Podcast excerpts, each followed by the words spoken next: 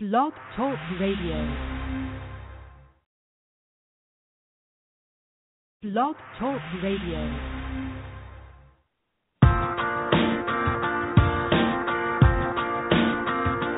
separated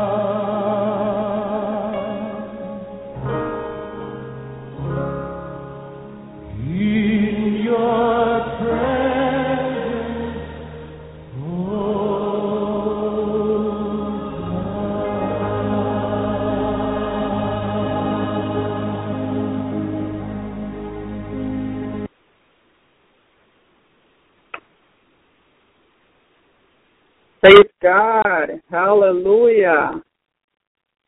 Praise the Lord. Hallelujah. Welcome to the Lord's hour, brothers and sisters. Praise the Lord, God Almighty. Hallelujah. God is good. God is good. Praise God. Don't we have a wonderful God, brothers and sisters? Hallelujah. Don't we have an awesome and wonderful God? Praise the Lord. Yes, we do. Oh, God is good. God is merciful. Oh, hallelujah. Praise the Lord. Tonight, brothers and sisters, I'm bringing the story of Joseph. Because the story of Joseph is going to be repeated again. Amen. We're we're going to see famine, okay, and story is going to again be repeated. The Lord is pleased with his teaching, which I'm going to bring part one, part two tonight. I was thinking to do part one tonight and part two next Wednesday, but I'm going to do both of them tonight. Because the Lord wanted me to do both of them. Praise God. And so this is it's going to be a attention because it's going to be a very good message. Okay, and for those that haven't logged in, please, brothers and sisters, go back to the archives when you listen to this message, and please listen uh, listen to it. Um, for the brothers and sisters that are not here yet, Amen. Uh, it's going to be good, and uh, there's going to be some words, brothers and sisters, that uh, please, you know, be patient with me um, with the uh, pronunciation. Uh, but I think you will understand what I mean. Okay. Uh, if I if if you don't, I'm gonna um, I'm just gonna go ahead and and and spell the words for you. Amen. But uh, please pay attention with uh, pay attention to it because it's going to be uh, very uh, you know it has you know some wisdom. It also has the uh, you're you're gonna listen to you know some of the um, based on this message It's going to be exactly what is coming and also okay it's good for your uh, spiritual life. Amen? So very good. We're going to go ahead and uh, we're going into a prayer brothers and sisters. Amen? Dear heavenly father god almighty oh holy spirit protect us. Holy spirit take charge of our protection Jesus Christ, cover us with your blood, with your holy blood. Hallelujah. Cover the radio with your blood, Lord Jesus. Protect the radio. Dear Lord Jesus, hallelujah. Kill those demons north, south, east, and west. Hallelujah. Up and down. Destroy them all, Lord Jesus. Oh, in the name of Jesus, we rebuke them. In the name of Jesus, we bind them. We break their powers by the blood of Jesus, and we command them to go in the name of Jesus. Go in the name of Jesus to the pit of hell. Go in the name of Jesus. Hallelujah. Holy Spirit, come down with fire and consume them all, Holy Spirit. Fire, fire, fire, fire, fire, fire, fire, fire, fire, fire, fire, fire, fire, fire. Hallelujah. Oh Lord, Hallelujah. Forgive us, Lord. Forgive us our sins, Lord. We repent and cleanse us, Lord. Cleanse us. We humbly come before you, Lord. Cleanse us, cleanse us, cleanse us, purify our heart. Forgive us, Lord. We truly repent, Lord Jesus. Forgive us. Forgive us our sins, Lord. Hallelujah. Holy Spirit, you're welcome into this place. Jesus Christ, you're welcome. You're welcome, you're welcome, you're welcome in Jesus Christ and the Holy Ghost. Praise God Almighty. Hallelujah. Holy Spirit, blow, blow, blow, blow, blow, blow, blow, Holy Spirit. You touch them. You touch their hearts, Holy Spirit. Minister them, Holy Spirit. Minister them. Hallelujah. Touch them, touch them, touch them, touch them, Holy Ghost. Hallelujah. Blow, blow, blow, blow from north, south, east, west. Holy Spirit, let it rain. Let it rain, Holy Ghost. Let it rain. Let it rain. Let it rain. Let it rain. Let it rain. Hallelujah. Holy Ghost, Holy Ghost, Holy Ghost, sweet and gentle Holy Spirit and powerful Holy Ghost, Holy Ghost, Holy Ghost, blah, blah, blah, blah, blah, blah, blah, blah, blah, blah, blah, Holy Spirit. Let it rain, let it rain, let it rain, rain, rain, rain, rain, rain, Holy Ghost. Touch them, touch them, touch them, touch them, Holy Spirit. Hallelujah. Thank you, Holy Spirit. Oh, Holy Spirit, your anointing, Holy Spirit, is so powerful and beautiful. Hallelujah. Praise God Almighty. Praise Jesus. Hallelujah. Yeshua HaMashiach. Praise God Almighty. Hallelujah. Oh, dear Heavenly Father, send trillions of angels, archangels to fight in the spiritual warfare. I thank you, Father, for doing that. Hallelujah. Praise you, Jesus. Praise the King of Kings. Oh, praise, hallelujah, the King of Kings. Because he's coming, he's coming, he's coming, he's coming, he's coming, he's coming, he's coming, he's coming. Hallelujah. Oh, praise God Almighty. Oh, hallelujah. We're waiting for your coming. Hallelujah, Lord. Help us to be patient. Help us to be patient. Hallelujah. Oh, Lord, help us to be humble. Help us to be like you. Help us, Lord. Help us. Help us, Holy Spirit. Help us, Jesus. Oh, to endure, hallelujah, to be patient, to be patient, to be patient for you. Hallelujah. Touch their hearts, Holy Spirit. Ah, hallelujah. Anoint us, Holy Ghost, Holy Ghost. Hallelujah. Oh, I praise you, Holy Spirit. I praise you. I praise you. I praise you. I praise you. Because Father God and the Holy Ghost and Jesus Christ are one. Hallelujah. Oh, Jesus was telling me, praise God. You know, the Holy Spirit, when you call Jesus, you call the Holy Spirit too, because all three of them are one. Hallelujah. Praise God. Holy Ghost, Holy Ghost, Holy Ghost, I love you. Holy Spirit, I love you. Holy Spirit, hallelujah. Praise, praise the name of Jesus. Praise the name of Jesus, Holy Ghost. Hallelujah. I love you, Holy Ghost, gentle and sweet Holy Spirit. Our best friend is you, Holy Ghost, Holy Ghost, Holy Ghost. You are our best friend, our best friend. Hallelujah. Help us, help us, help us, help us, help us, Holy Spirit. Help us to endure. Help us, help us, help us to be patient. Help us, hallelujah, to be ready, hallelujah. Oh, Holy Ghost, help us to be ready as a bride for Jesus Christ. Help us to be cleansed, hallelujah. Help us to be without a spot. Help us with no wrinkles, hallelujah, no stain, but pure before, hallelujah, the groom, but pure before the groom. Praise the Lord God Almighty, hallelujah, oh, hallelujah, hallelujah, hallelujah. Hallelujah, hallelujah. Help us, Holy Ghost.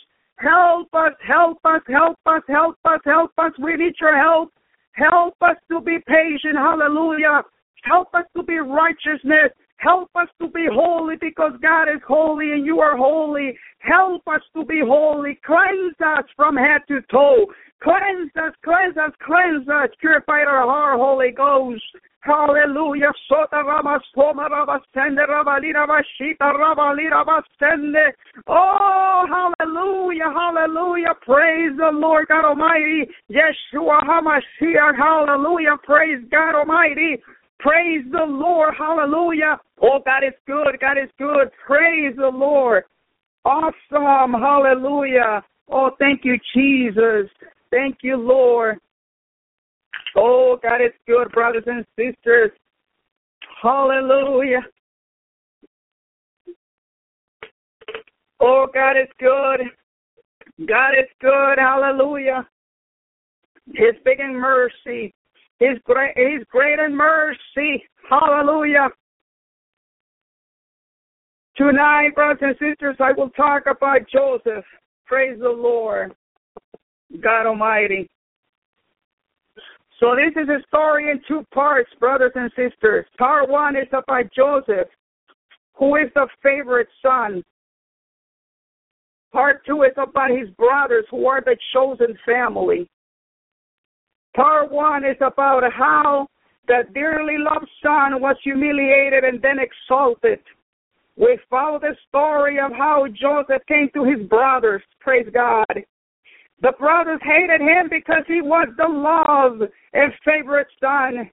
They threw him in the pit and sold his to, to traders who took him to Egypt. But God, hallelujah, but God blessed Joseph and raised him up so that he became the governor at the right hand of Pharaoh with authority over the whole land of Egypt. Hallelujah. Praise God. Joseph is very much like Jesus. Part one of this story shines light, light on Jesus Christ, the dearly loved and highly favored Son of God, who came into the world for us, suffered our rejection. Hallelujah. And yet has been exalted to the highest place where he reigns as prince and as a savior. That tells us on Acts 5, verse 31. Praise God. The brothers are very much like us. So while part one, Jesus, part two points to our story. It is a story of how God redeems sinners like us through the love and favorite Son. Part one is about the Redeemer. Part two is about the redeem. Hallelujah. Praise the Lord. Keeping this structure in mind will help you to know where we are. Hallelujah. Where we are over part one is about God's great purpose for his son. Part two is about God's gracious plans for his people. To understand these uh, chapters, we need to get a picture of the ten brothers. They were not like Joseph. They have lived the opposite of a godly life. You can see that in four snapshots that are given to us in the Bible. Hallelujah. The first is the story of Simeon and Levi in Genesis 34. Joseph brothers made a deal with the uh, Canaanites. That is the extended family of a man called Shishon. Shisham had fell, fallen in love and had slept with her sister Dinah. The brothers were, hallelujah, outraged. But then they made a deal with Shisham that they will be at peace with him and blend the family if all the men were cir- circumcised. The man Shisham agreed, but while they were still recovering and in no position to fight, the son of Jacob launched, hallelujah, an assault on the men of the city and destroy it completely. In Genesis 34, 34 verse 30, Jacob says to Simeon and Levi, You have brought trouble on me by making me stink to the inhabitants of the land. You have dragged my name in the dirt. Nobody will ever trust my word or the word of this family again. The second is the story of Reuben in Genesis 35, verse 22. While Israel lived in the land, Reuben went and lay with uh, Bilhah, his father's concubine, and Israel heard of it. Reuben was the firstborn son in Genesis 35, but he brought disgrace on the family through his sexual um, indulgence. Third story is the story of Judah in Genesis 38. Here we read the account of Judah and Tamar. Suffice to say that this is another story showing another of the brothers to be sexually promiscuous. Judah is a man without sexual boundaries. Behind him, he leaves a, a trail of broken hearts and wounded lives is his sins, his way further and further away from God. The fourth story is the story of Joseph in Genesis 37. We saw in part one, hallelujah, the story of how Joseph was sent by his father on a long journey to find his brothers. The scripture says, saw him from afar, and before he came near to them, they conspire against him to kill him. On Genesis 37, verse 18. In the kindness of God, Reuben restrained them. He said to the brothers, uh, "Shed no blood through him into his into this pit here in the wilderness." And Genesis 37, verse 22. Then the uh, Ishmaelites traders arrived, and the brothers sold Joseph for 20 pieces of silver. Genesis 37, verse 28. That was not bad enough. The brothers then went back to their father and told him that his dearly loved son was dead. They dipped Joseph's coat in the blood of an animal, and they said to Jacob, this we have found. Please identify whether it is your son's robe or not, or not. On Genesis 37, verse 32, Jacob said, It is my son's robe. Hallelujah. A fierce animal has devoured him. Joseph is without thought turned to pieces. Genesis 37, verse 33. Jacob went into mourning and he refused to be comforted. He said, I will go to my dead mourning. His whole life was soaked sorrow because of a lie that was per- perpetrated by the brothers. These brothers were men whose word could not be trusted. They were prone to violence. They were sexually out of control. They could lie even to one who loved them in order to cover up their own sin. There's a question at the heart of this story. How can men and women like this share in the blessing of God? How can a person who has betrayed trust, lied, broken promises, deceived even their own loved ones, come to share in the blessing of God. Remember the big picture of the Bible story. God comes to Abraham and says, I will bless you, and through you all the nations, earth will be blessed. The blessings will come to and through Abraham's offspring. There's Abraham, Isaac, and then Jacob. Then these ten brothers, the brothers were the great grandchildren of Abraham. And they are about as far away from the blessing of God as it is possible to be. The men like this share in the blessing of God.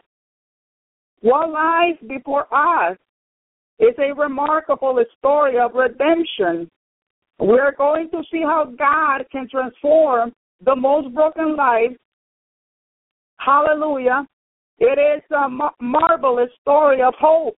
I want to draw out seven themes from this story, and we'll, we will see in them a model of how Jesus Christ, the love and favorite Son of God, works in broken lives and what His grace can do in us and in the people we love today.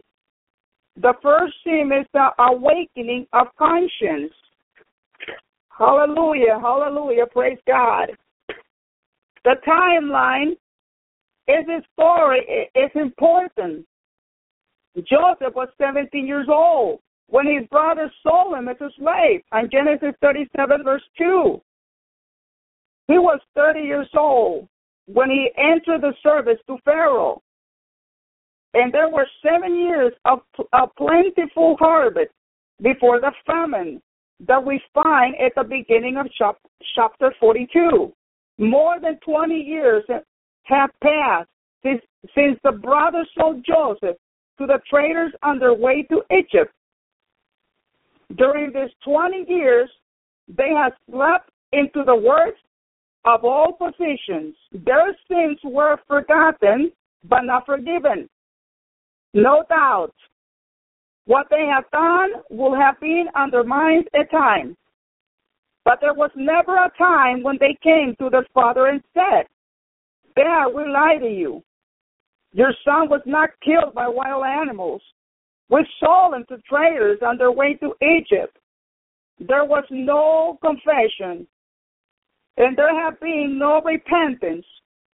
The brothers simply move on. Hallelujah, praise the Lord. Here we are 20 years later. The brothers are working for their father. 20 years they have been also been lying to the father, deceiving the father, and having repeated the sad story of how their poor brother was so tragically killed by wild beasts to every person who visits them. Whoever, every person who visits the family, they might well have come to believe the story themselves. If your sins are forgotten but not forgiven, you are in the worst of the spiritual positions.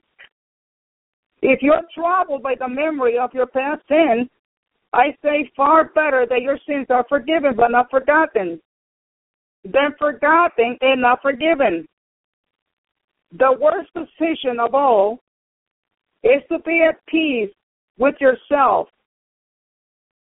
When your sins are not dealt with, hope begins for these brothers, begins for us when God awakens the conscience and God does that in this story in four ways.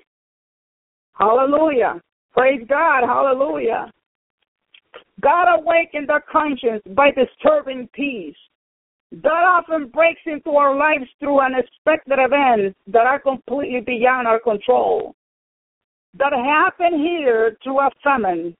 The famine was severe over all the earth on Genesis 41, verse 57 the brothers found themselves in need.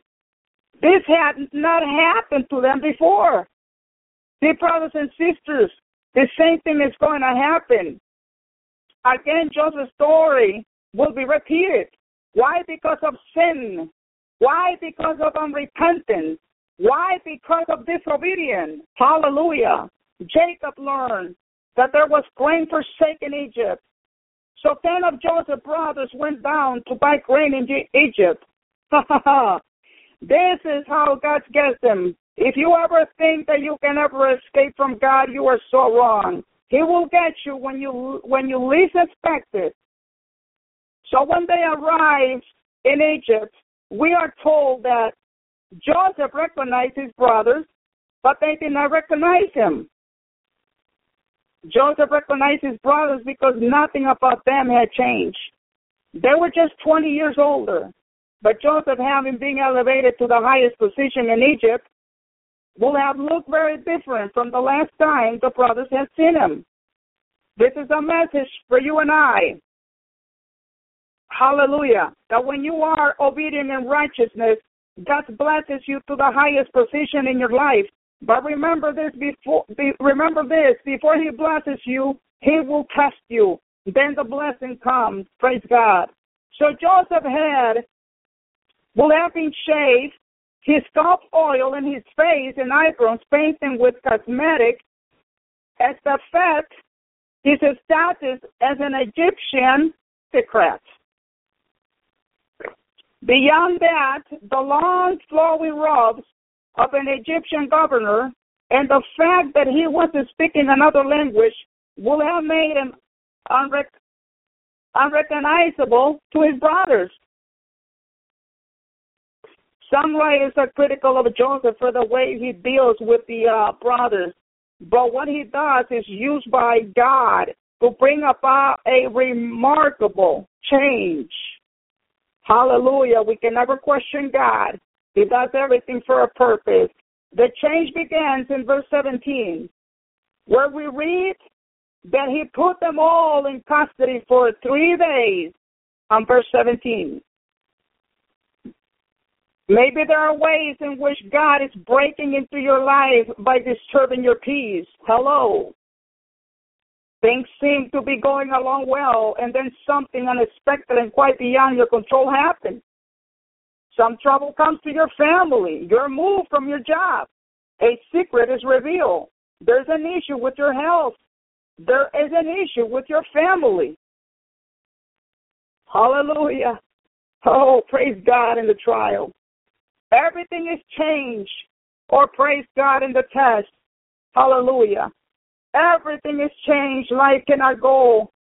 Life cannot go on as it did before through this event. God has disturbed your peace. That awakens the conscience by a rose in memory. Verse 21, verse 22. We see this especially in verse 21 and verse 22. But I think that the awakening of this of their memory may have begun in verse 1. When Jacob learned that there was grain for sale in Egypt, he said to his sons, Why do you look at why do you look at one another? On verse 1. Jacob says to the the word Egypt, and the brothers are all looking at each other. that's where that's where we went Joseph. Now the old man who thinks Joseph is dead is sending us. So the brothers go following the same route that will have been taken by the traders. Then when they arrive in Egypt, the brothers are thrown into prison. Now memory is really arose. For no good reason we threw our brother in a pit. And now for no good reason we have been thrown into prison. Oh, praise God. Hallelujah. You see, nobody can escape from God, brothers and sisters. Praise the Lord God Almighty. So on verse 21, then they said to one another, In truth, we are guilty concerning our brother, and that we saw the distress of his soul when he begged us, and we did not listen. That is why this distress has come upon us. It is all coming back to them now. Oh boy, God has brought their past actions to mind, and their own sins are real and alive and fresh and present. Conscience is awakened. They see what God sees and know what God knows. Hallelujah. Verse 22 And Reuben answered them, Did I not tell you not to sin against the boy? But you did not listen, so now there comes a reckoning for his blood. On Genesis 42, 21, 22. So this turban peace arose in memory. God awakens the conscience by speaking harsh, harshly. Notice that, that this is mentioned twice. Joseph saw his brothers and recognized them, but he treated them like strangers and spoke roughly to them. In Genesis 42, verse 7.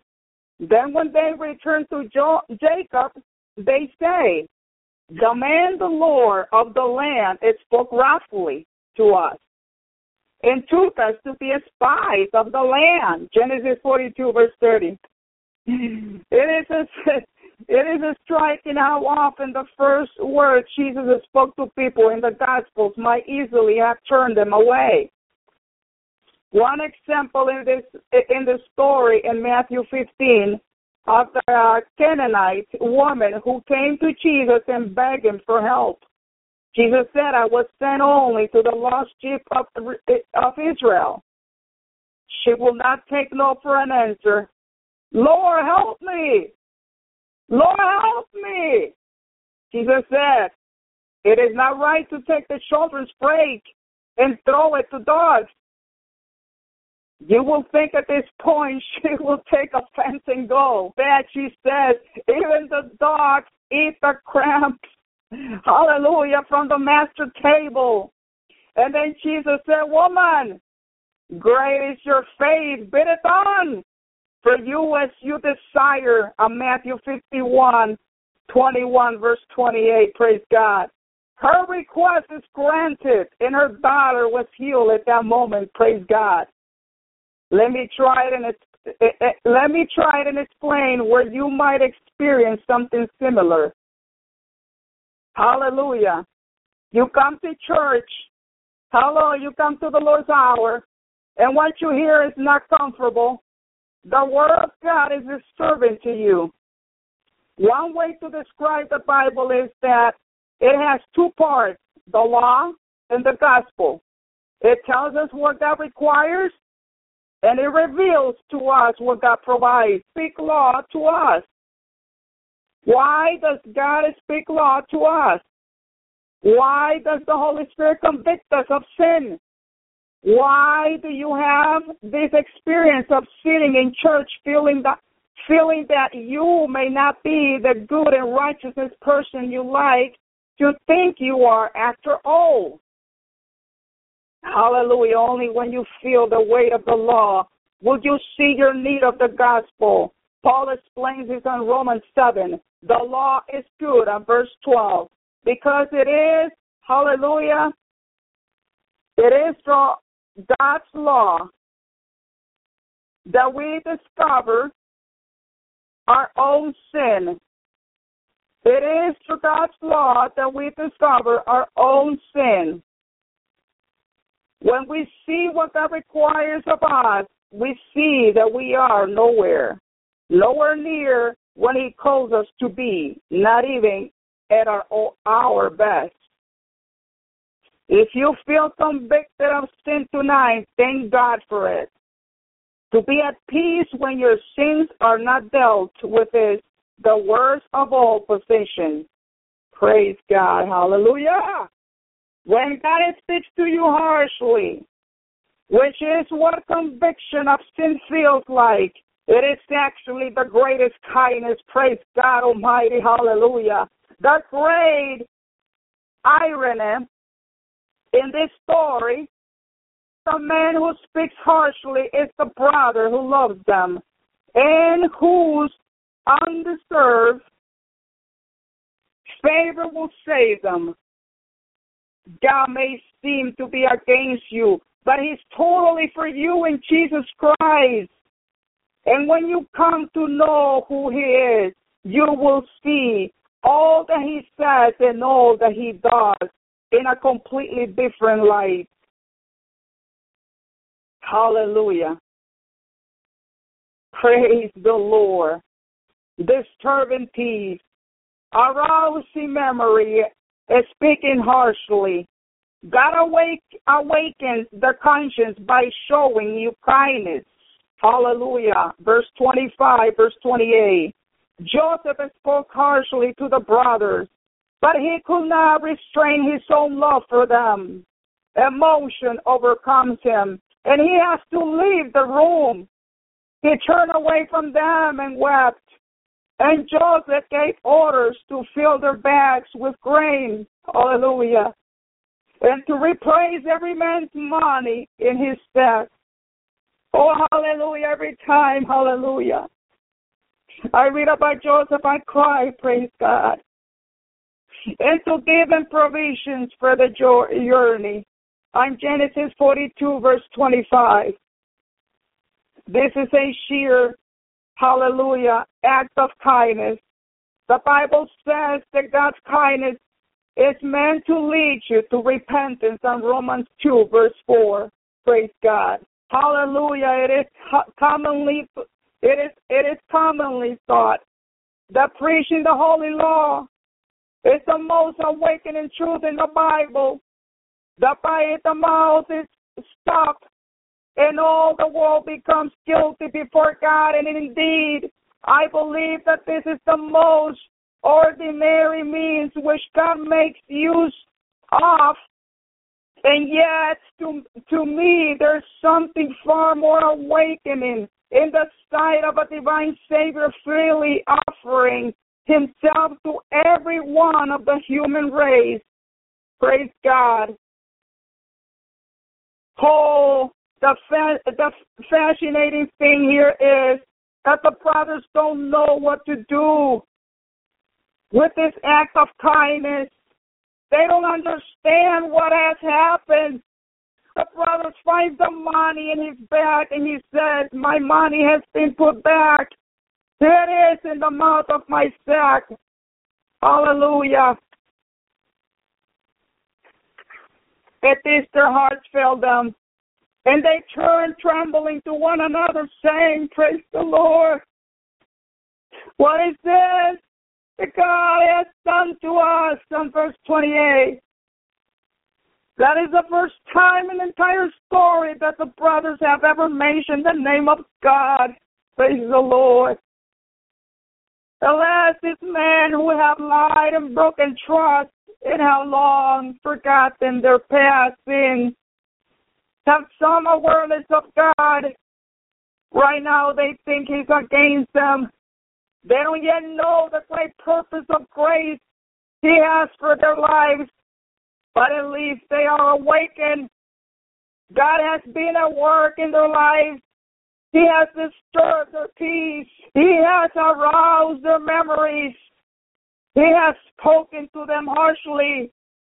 And now he's showing them undeserved kindness and favor. Praise God. Oh, hallelujah. Here's my question in closing. Hallelujah. The first part of this story. Has anything like this ever happened to you? Hallelujah. You may say that you have always been Christians. Well, have you ever been awakened and convicted of sin? Of course. This happens in different ways at different times and with it, and with different degrees, intensity. So, so how will you know if this has happened to you? When you are awakened, you will come to the clear conclusion that you are a sinner. You will say, I have sinned enough in my life already to deserve the condemnation of God. But you come to this conclusion by yourself.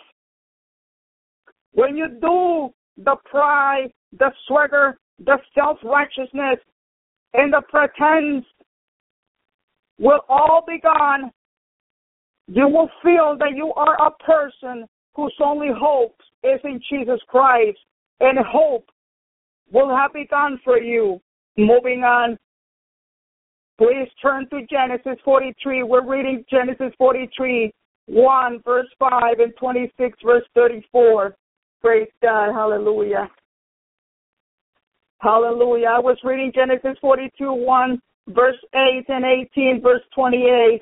We're moving on to Genesis 43, 1, 5, and 26, 34. Praise God Almighty. Hallelujah. Praise God.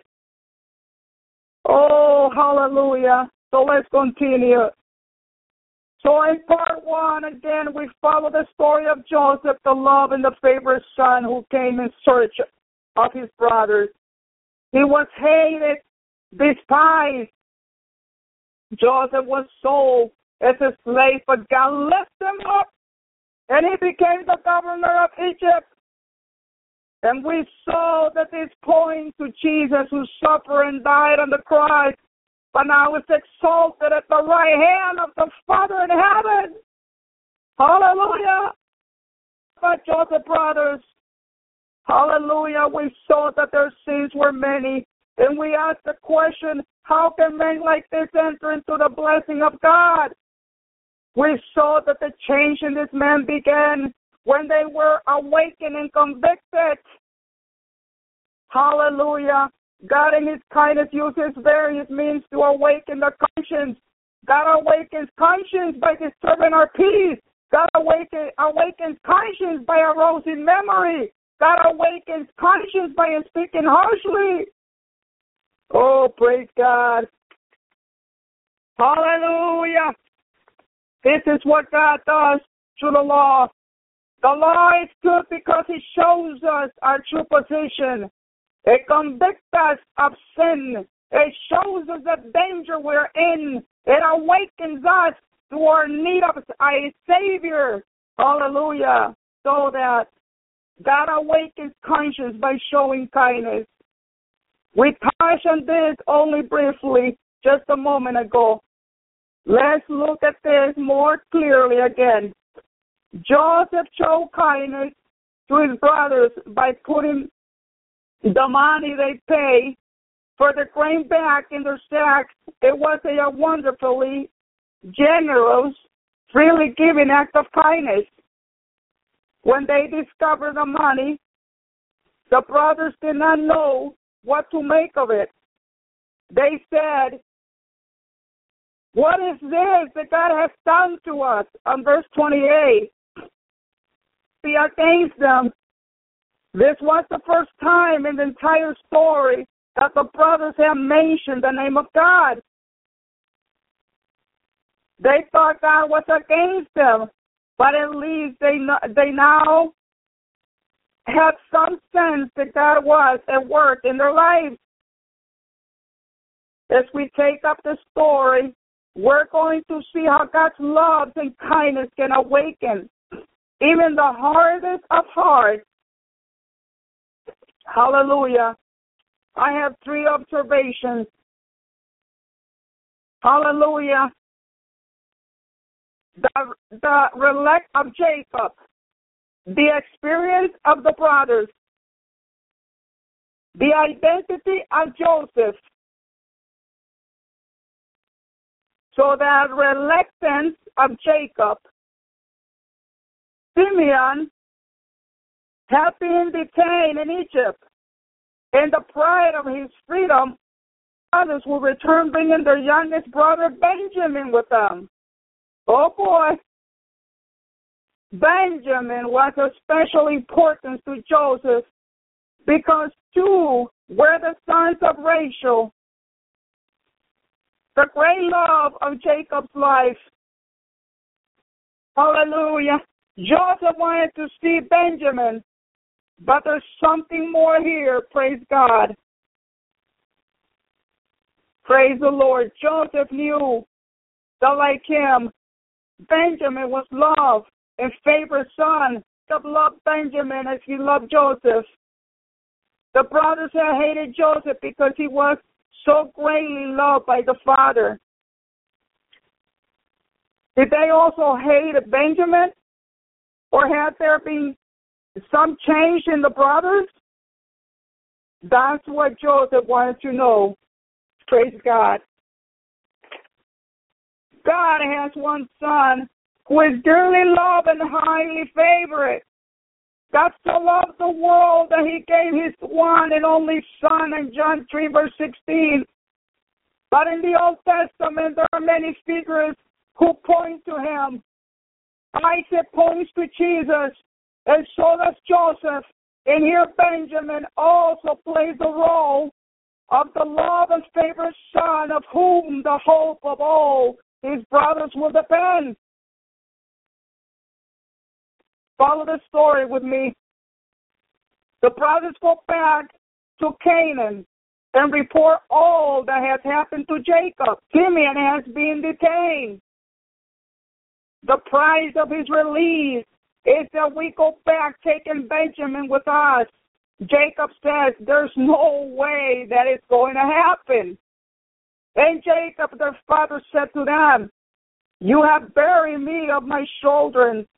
Joseph is no more, and Simeon is no more. And now you will take Benjamin? All this has come against me. Genesis 42, verse 36. Praise God. My son shall not go down with you. On verse 38, no way. I can't imagine Jacob. My son shall not go down with you, no way. For his brother is dead, and he is the only one left. In Genesis 42, verse 38. So Simeon languished in prison. His only hope is that Benjamin, Benjamin, the dearly loved son, shall be sent. But Jacob cannot spare his dearly loved son. My son shall not go with you. He's the only one left on verse 38. Past and eventually the beating famine forces the reluctant Jacob to change his mind. Now the famine was severe in the land, and when they had eaten the grain that they had brought from Egypt, their father said to them, Go again, buy us a little food. Genesis 43, 1, verse 2. So Jacob doesn't get the problem.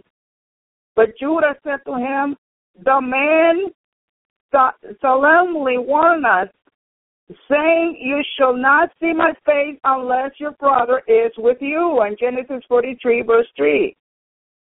Dad, don't you get it? I can imagine that.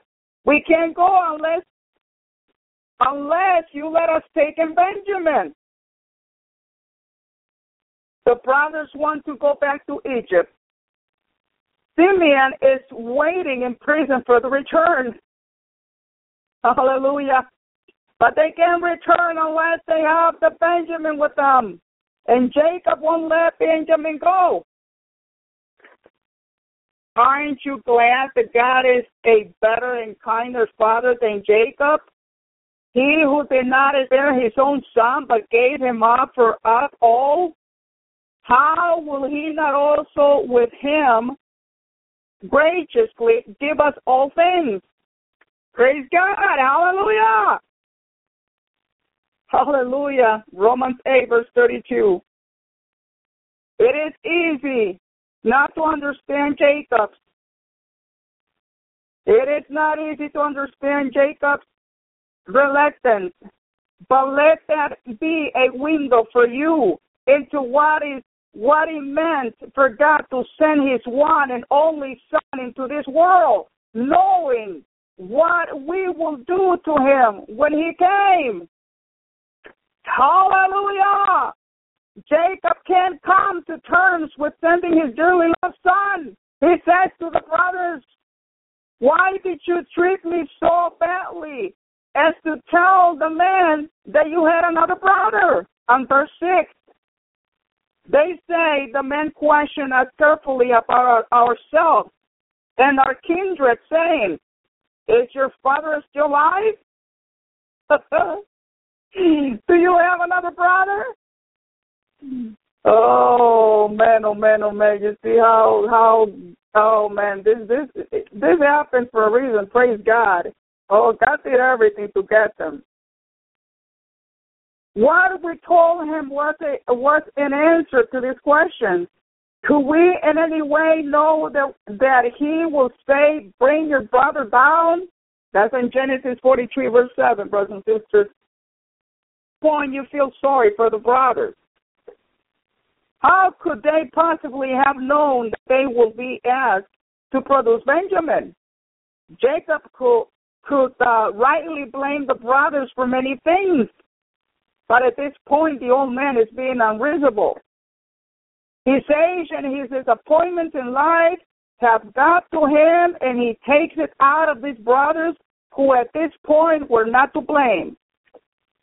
If you are caring for an, an aging parent or someone else in great need, you may find that the burden of burden of their disappointment and the frustration of their declining powers leads them to make exceptions that are not kind and to say things that are not true. The brothers do well here.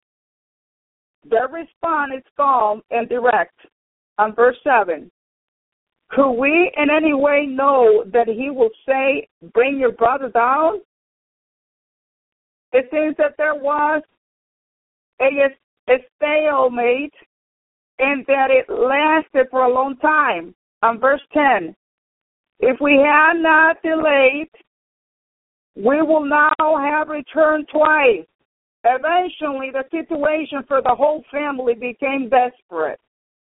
On verse 8, Judah said, Send the boy with me.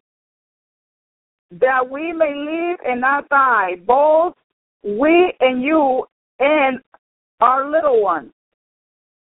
Jacob, your dearly loved son, is the only hope for you, the only hope for us, and the only hope for our children. If you won't send them, all of us will die. Finally, uh, Jacob relents, if it must be so, on verse 11. So, on the second journey of Egypt, they arose on verse 15 and went down to Egypt and stood before Joseph. When, when the brothers arrived, they experienced nothing but kindness. They're welcome and they are fed. I want you to notice four acts of kindness. The experience of the brothers. The welcome on verse 16, 18. When Joseph saw Benjamin with them, he said to the steward of his house, Bring the men into the house, slaughter an animal, and make ready for the men are to dine with me. Genesis 43, verse 16. Why in the world will these brothers be invited to dine with the governor of Egypt? Why will he want these strangers and, and foreigners in his own house? The answer is on verse 16. When Joseph saw Benjamin with them on verse 16, when the brothers came on their own, the great ruler spoke harshly to them. But when they came in, in the company of the dearly loved son, the great ruler received received them with kindness. He opened his home to them, and he did it because the early loved son was with them. That is a beautiful picture of our position before God. If you come to Him without the dearly loved Son, you will find that He speaks harshly to you. But if you come to God in the company of His dearly loved Son, you will find that you are welcome into His house and you will be seated at His table. Praise God. Hallelujah. This kindness takes the brothers completely by surprise. The last time they were here, the great ruler spoke to them harshly. They expected more of the same. On verse 18, the men were afraid because they were brought to Joseph's house. And they said it is because of the money which was replaced in our stocks. The first time that we are brought in so that he fall upon us to make us servants and says are donkey. Genesis 43, 17, verse 18. That was exactly what the brothers had done to the Canaanites. They launched an assault when these men were in opposition to defend themselves on Genesis 34. It was such an uh, atrocity that Jacob said it, have made his name stink. Genesis 30, the way you expect others to treat you will often reflect the way you have treated others. The brothers assault the men of Shechem. They assume that this is what Joseph has in mind for them. Kindness, which is the kindness of the steward.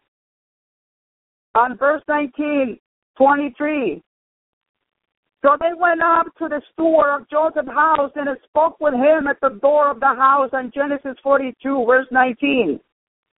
They explained to the steward that after their last visit they have found money in their sacks. They did not know how it got there, but they have brought it back. The steward replied on verse 23 Peace to you, do not be afraid. Your God and the God and the God of your father has put treasure into your socks for you. I receive your money. Genesis 43, verse 23. The tour proclaims the goodness of God to them. When the brothers found the money in their socks, they said, What has God done to us? In Genesis 42, verse 28. That was the voice of a bad conscience speaking. God must be against us. He's setting us up. The steward says, No, I receive your money. Your God has given you an amazing gift of kindness. He has done something good for you. Then he brought Simeon out to them. And Genesis 43 verse 23, 43 verse 23. Imagine the relief and joy it might have been for this man to see Simeon. They have feared that they might be overpowered and throw and throw into prison with Simeon. But the experience of the brothers is completely different. Kept his word. When Benjamin came, Simeon was released. I wonder what Simeon said to his brothers. I thought you will never come. I thought if they do to me what we all did to Joseph, I will never get out of here. I'm so glad you have changed. What took you so long? Praise God. Well, you know what that old man is like about his dearly loved son. Praise God. He wouldn't let Benjamin go. Thank God he relents in the in, in the end. With Benjamin here, everything is different. So the banquet on verse 26, verse 34. Have some water.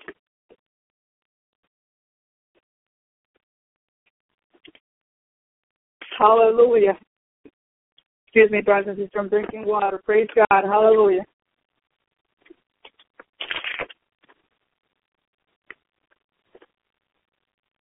So a banquet. Let's continue.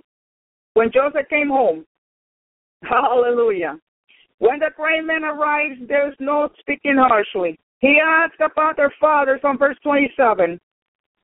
He pronounces words of blessings over Benjamin on verse 29. He brings them into the lavish banquet. There were three tables. Joseph sat at one. The brothers sat at another. Joseph's servant sat at another. Reconciliation has not yet taken place. We have to wait another couple of weeks for that. it comes in chapter 45. Hallelujah. But a remarkable change has already begun. The conscience of the brothers has been awakened, and now they are experiencing experiencing love and kindness that cannot really understand. There's much to learn here from Joseph about forgiveness and reconciliation, brothers and sisters. His kindness comes first, the repentance comes later. Bar- barriers are being lowered. Barriers are being lowered, hearts are being changed. God loves us while we were still sinners. And Joseph's love and kindness reaches out to the brothers and leads them to repentance. Kindness, love, forgiveness leads to repentance. Hallelujah. Think about the many ways in which you have experienced the kindness of God. Think about your health, your work, your gift and talents, the home you live in, the income you have been able to generate, the, the lifestyle you are able to sustain. Hallelujah. The fact that you live in this country, even though, yes, it is a sinner country. Hallelujah. But God has blesses you. The fact that you live in this country where you have so many blessings and advantages. God is good. Hallelujah. Because God blesses us. Hallelujah. Whatever you are, God blesses you. Praise God. Where did this gift come from? Why are they yours? How are you going to respond to this kindness that God has lavished on your life? none of which is yours by right, and none of which any of us deserve. That kindness is meant to lead you to repentance on Romans 2, verse 4. Hallelujah. Learn, brothers and sisters, from his kindness to bring people to Jesus. Hallelujah. Don't try to bring people, hallelujah, with with hard words. You bring people to Jesus with love. Praise the Lord. Hallelujah. So the the ruler who knows them truth, though they don't yet know him. So remember, we saw that while Joseph knew the brothers, they did not recognize him.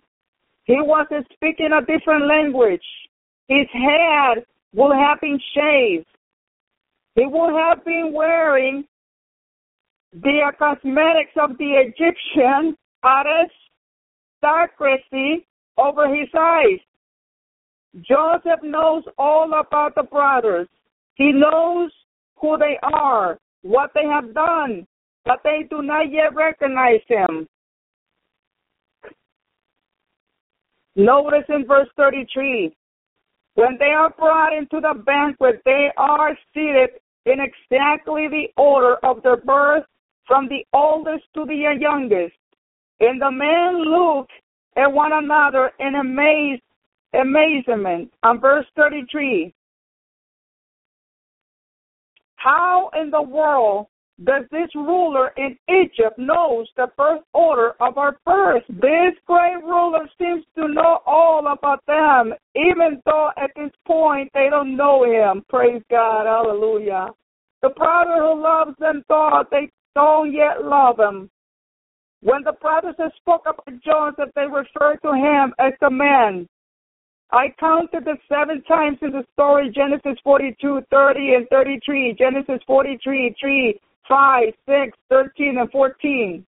That's exactly the way people who don't know or love God speak about Him, isn't it? The man upstairs.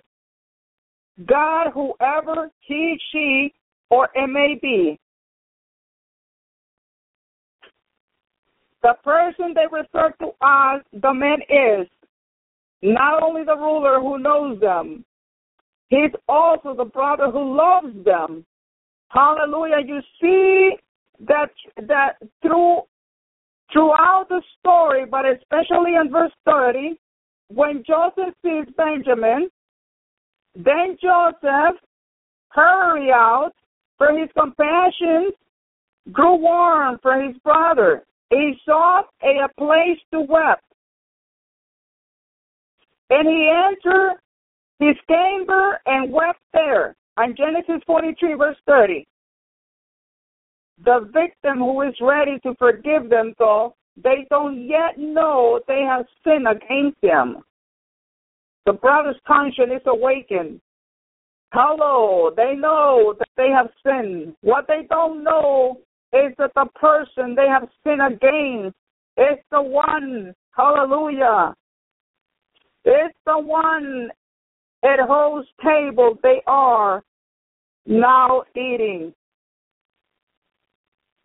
In all of this, Joseph is pointing us to the Lord Jesus, to the Lord Jesus Christ. Who is He?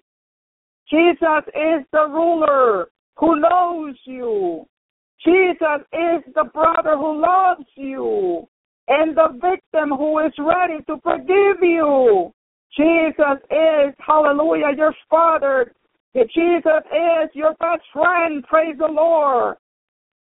So the ruler who knows you before before I thought goes through your mind, before a thought goes through your mind, and before a word leaves, God, God knows it complete. He knows everything about you. How that feels depends entirely on whether the one who know you is for you or against you. And it depends on whether you are for or against him. David knew that God was for him and he was for God. Hallelujah. So he said, You know me completely, and such knowledge is too wonderful for me. It is wonderful. It is wonderful. It is wonderful that you know me. How else will I ever be brought to your banquet? If you did not know me, how will I ever be invited into your house? The woman at the well goes to her town and say, Come see a man who told me everything I ever did. Hallelujah. That included a lot of she should not have done. So why was she glad about it? Because she had discovered that the one who knew her also loved her and that there was hope, that there was hope for her, for her in him. Hallelujah.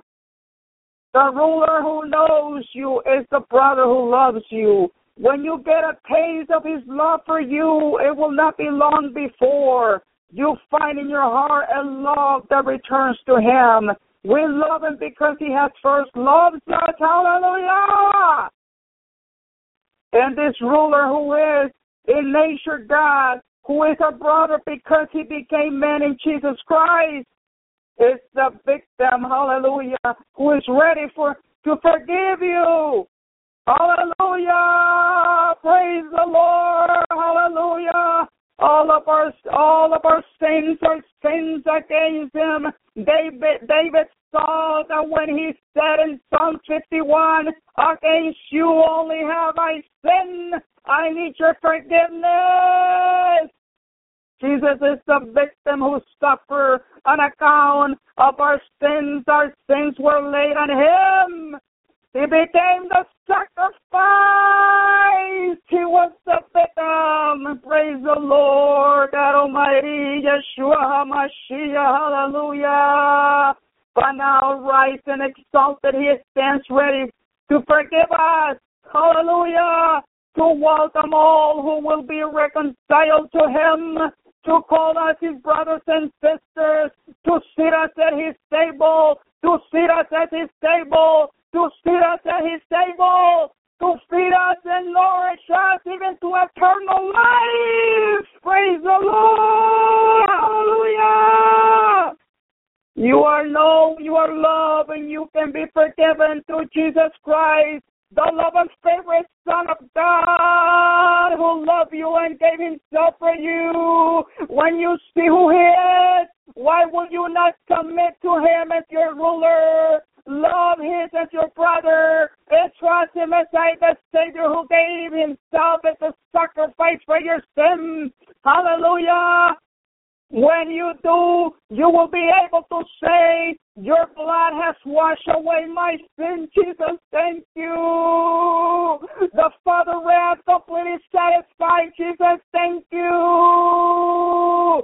Once your enemy now seated at your table, Jesus. Thank you. Praise God.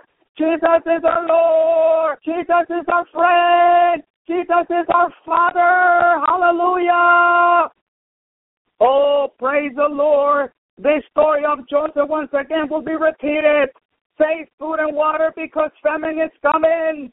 Famine is coming. Forgive and repent because Jesus is standing at the door. We are living in grace. Time is running out. Repent, repent, repent, and turn to God. Hurry, run to Jesus. He's the only one who can save you from the Holocaust that is coming. Repent and be obedient. Amen, amen, amen. Hallelujah. Oh, hallelujah. God bless you all and keep looking up because the King is coming very soon, very soon, and we are going home. We're going home soon, praise God. May the Lord bless you. May the Lord keep you. May the Lord be gracious unto you. May the Lord give you his peace. Shalom, shalom. Hallelujah. Praise God. Be blessed, brothers and sisters.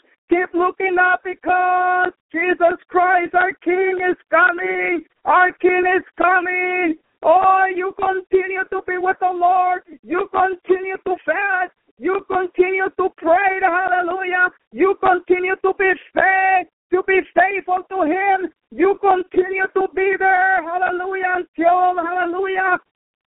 Hallelujah. Until it's, it's finished, brothers and sisters. You continue to grab that cross. You continue to hold that cross. Oh, you don't let that cross go. You take up, you take up that cross. You pick up that cross, and you be faithful to God. No matter what you're going through, no matter what the situation is going into your life, hallelujah. Sota Rama Soma Rama Sende Rama Li. No matter what situation you're going through, you hold on to that cross. You hold on to that cross. You hold it, you hold it, you don't let it go. You don't let it go. You don't let that trial, hallelujah, let you don't let that trial and tribulation and test make you, you know, drop that cross because that's the test right there. God is testing you, some of you, hallelujah, and God will bring even more tests, hallelujah, to purify His bride, hallelujah. Oh, hallelujah, famine is coming, but when that comes, hallelujah, you hold on to Jesus. You hold on to Jesus. You, hallelujah, don't let the Lord down because God is going to, hallelujah, He's going to ask you for an account, praise God, and He will reward you in heaven. He will give it to you. He will reward you. Everything what you're doing here on earth, hallelujah. Oh, praise the Lord, Yeshua Mashiach will be reward in heaven, praise God. Everything that you do here is counting in heaven, praise God. All angels are writing everything down, brothers and sisters, what you're doing, everything what you're doing in this life, everything is being written, hallelujah. The books will be open one day, praise God Almighty, hallelujah. The books will be open one day. You be careful what you say, my brothers and sisters. You be careful what you what, you continue with your life. You continue with God, hallelujah. But be careful, be careful, be careful not to judge. Be careful to continue with God.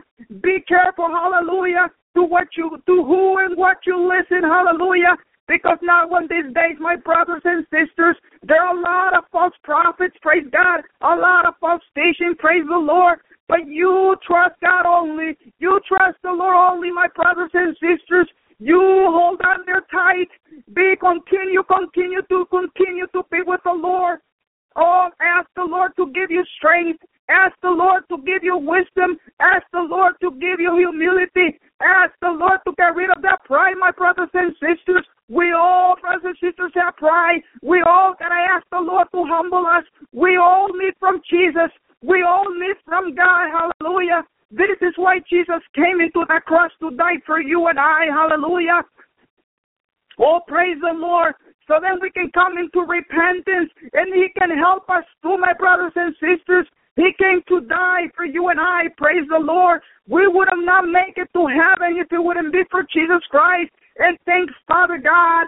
Thanks, Father God, for sending us Jesus. Hallelujah. But let's be faithful to Jesus. Let's be faithful to Jesus and respect the Lord and obey the Lord. Reverence to Jesus Christ. Oh, Father God, I can please be pleased with you. Hallelujah.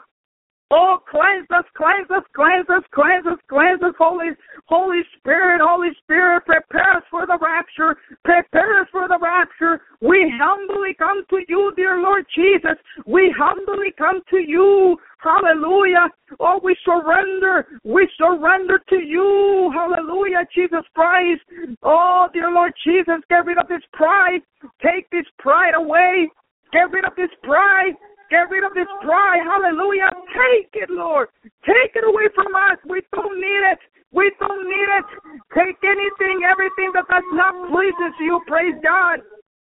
Oh, anything that does not pleases you, Lord, you remove it, you take it away, and pour on us what we need from you, Father God.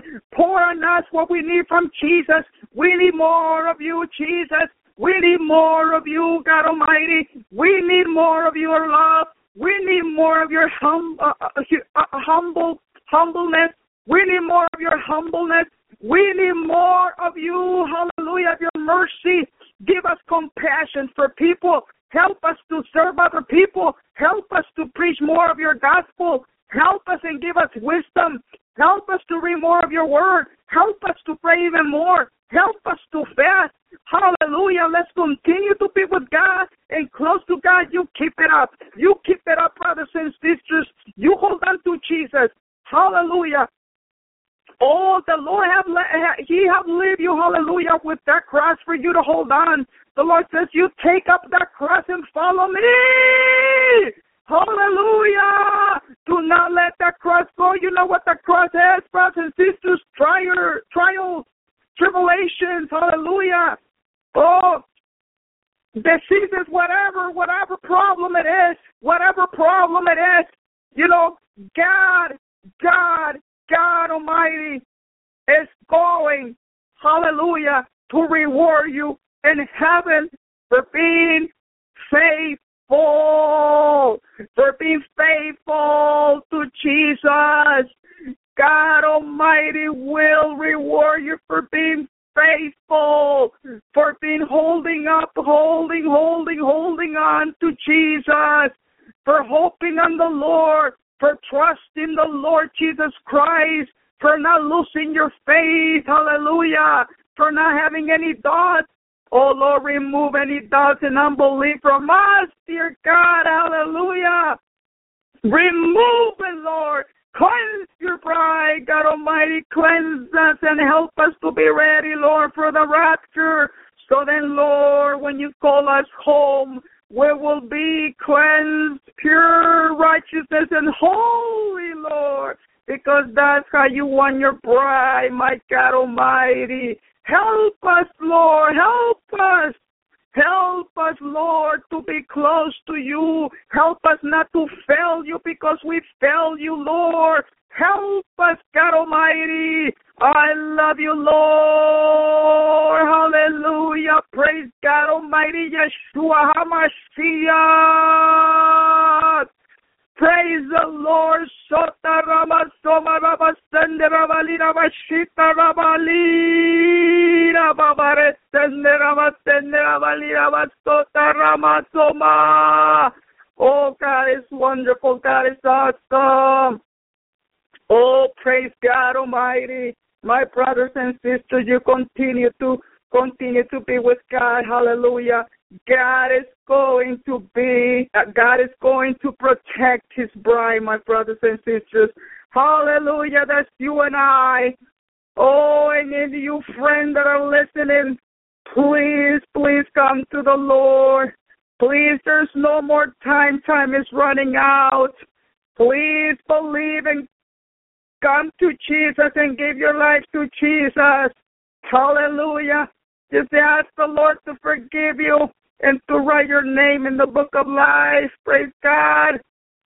Say, Lord, forgive me. I repent. I repent, Jesus Christ.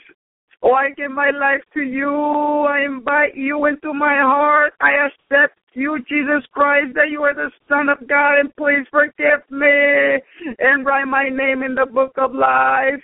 And for you Christians that are living a double life, backsliding, say, I repent, Lord, forgive me, Lord. Come back to you and help me so I will not sin anymore, so I will not turn away from you. Help me, dear God, and strengthen me, Lord. Oh, stay and power my faith. And dear Lord, help me not to fail, not to fail you anymore. Help me to endure. Help me to be patient. And help me to depart myself from the world. Help me, Jesus, if you can help it, brother. My brothers and sisters, that you're living a double life.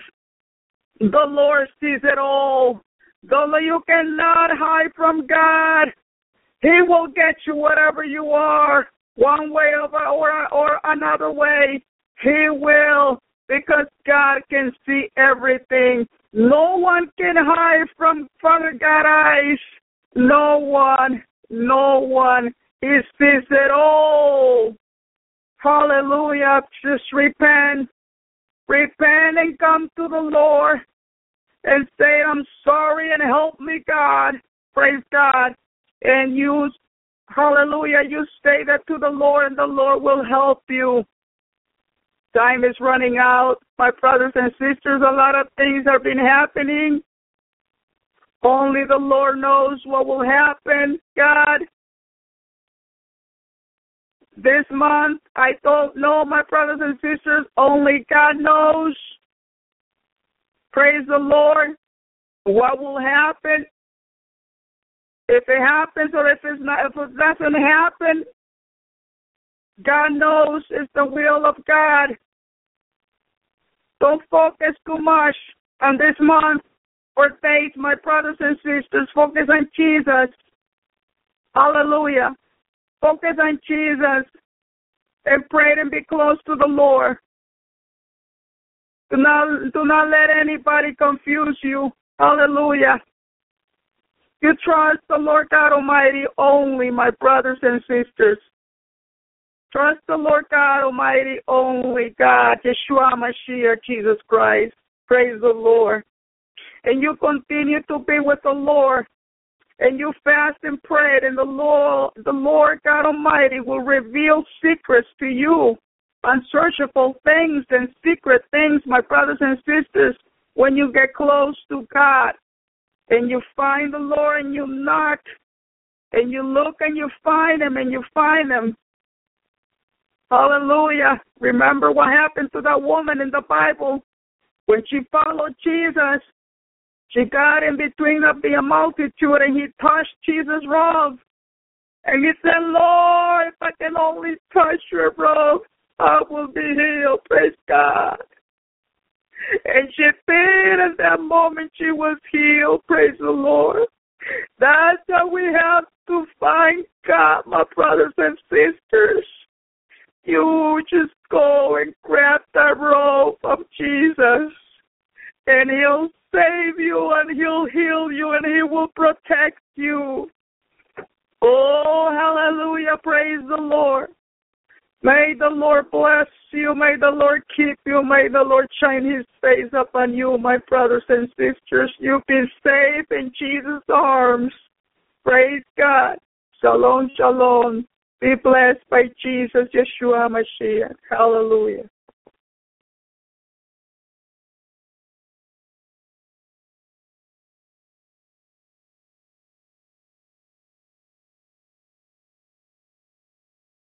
Praise the Lord, everyone, and welcome to the God's Healer 7 End Time Prophecy channel.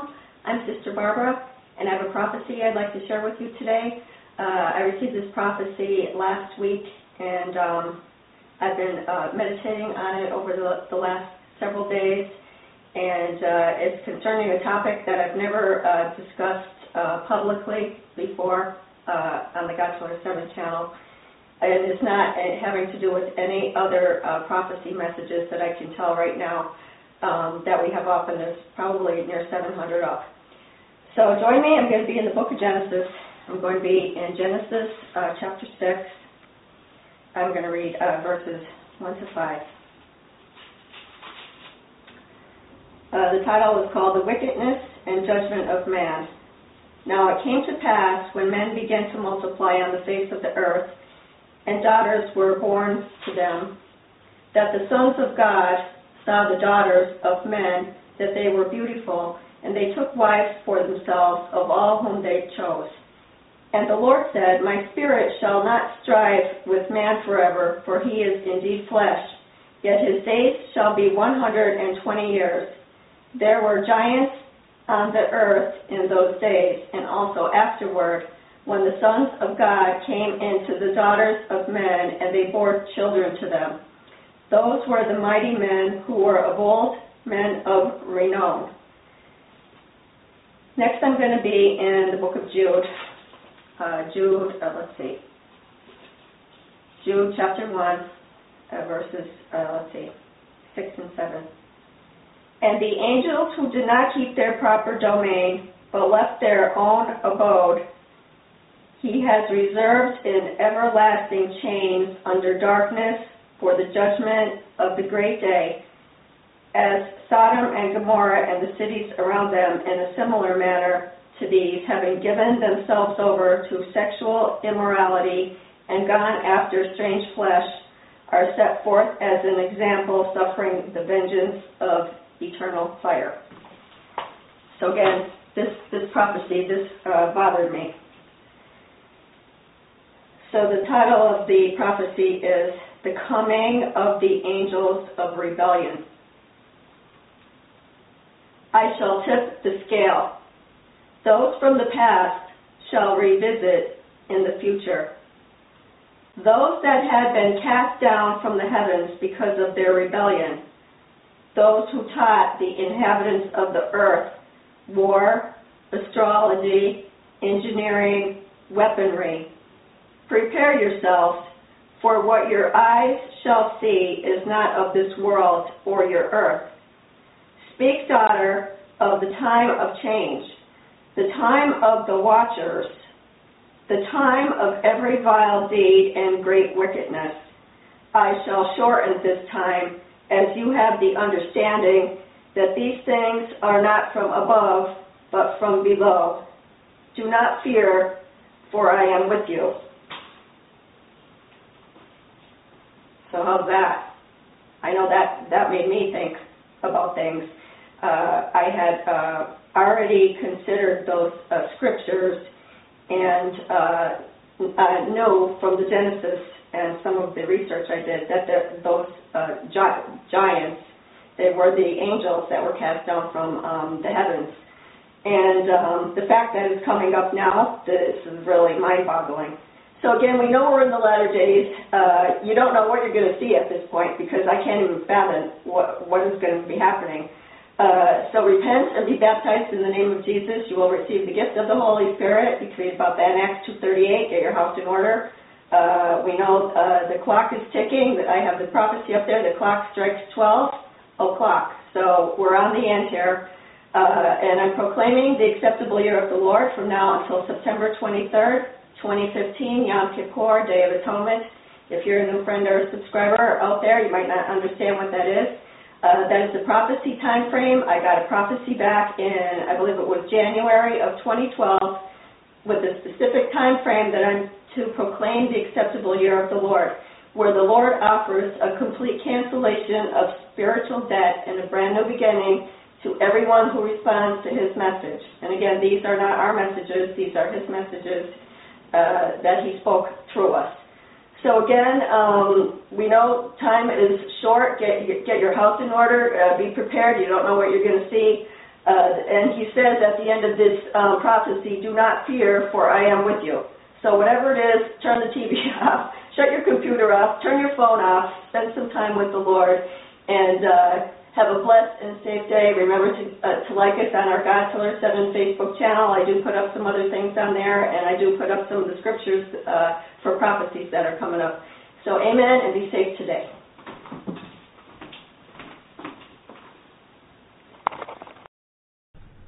Praise the Lord. Hallelujah. Thank you, Jesus. This is Minister Paul, a watchman on the wall for my Lord and Savior Jesus Christ. Very serious message here. It's actually uh, the last day of August 8:31 at 3 p.m. Pacific time, and I'm in Northern California. I have some very serious uh, announcements to make, and uh, it's not easy, but it must be done. So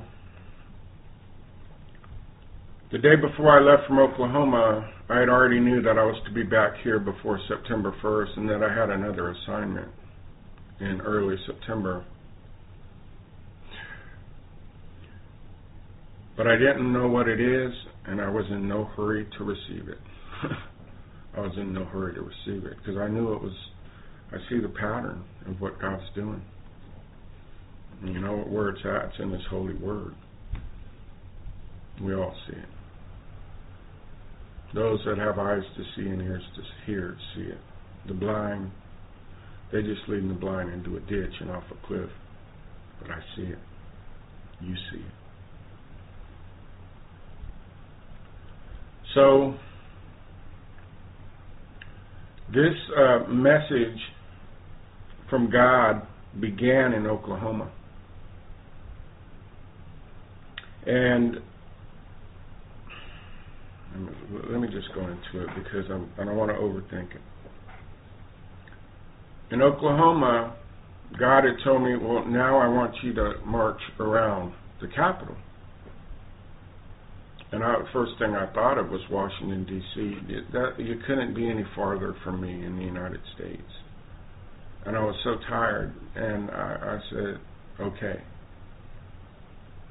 and I slept on it. And then this morning, I'd been home about three hours. And the Lord said, No, the capital of California. I want you to march there too. And there will be many people show up. And then all of a sudden, I had to go somewhere. And, and while I was driving, it just all played out in my spirit and, and in my head exactly what I'm to do. Let me say this were to do. And so then I got home and I got a scripture and, and another thing I'm to do.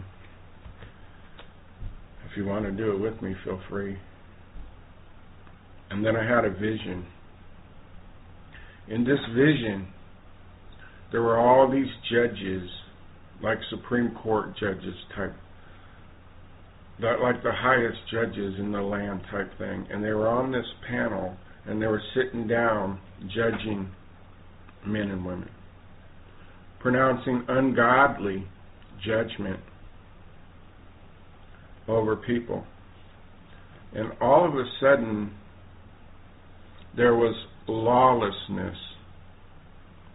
They had people under their fingers with their ungodly laws, and all of a sudden, lawness came in, and they realized, we're just men. We have no power. And this bright light, as if the light of Jesus Christ Himself appeared over these judgment men that were doing ungodly judgment. It was just so bright, it literally consumed everybody there. And Jesus Christ said, I am the righteous judge. And that was confirmation enough for me. This is Operation Pronounce God's Judgment and Wrath. Pronounce God's judgment and wrath. And what the Lord has asked me to do, and I have said yes, is to march around the capital of California, Sacramento. And I'll put all the details in the box. And hold a sign that says hashtag God's judgment and wrath is here.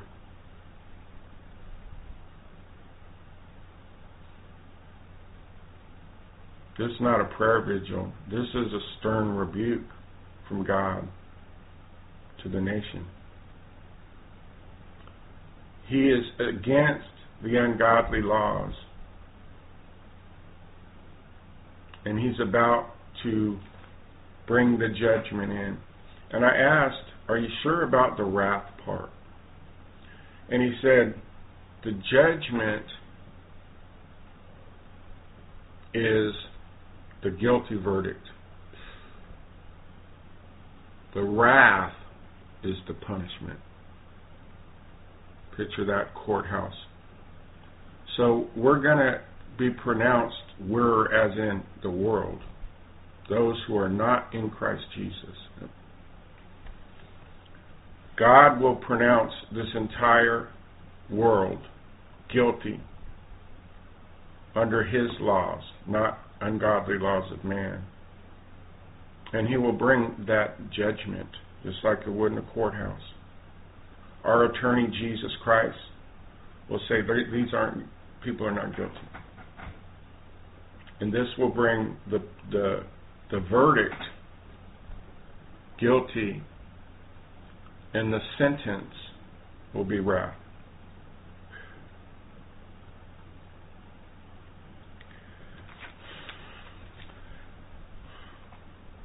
tomorrow, September 1st, and that's when I'm uploading this. I'm making it on the on the 31st for tomorrow, September 1st.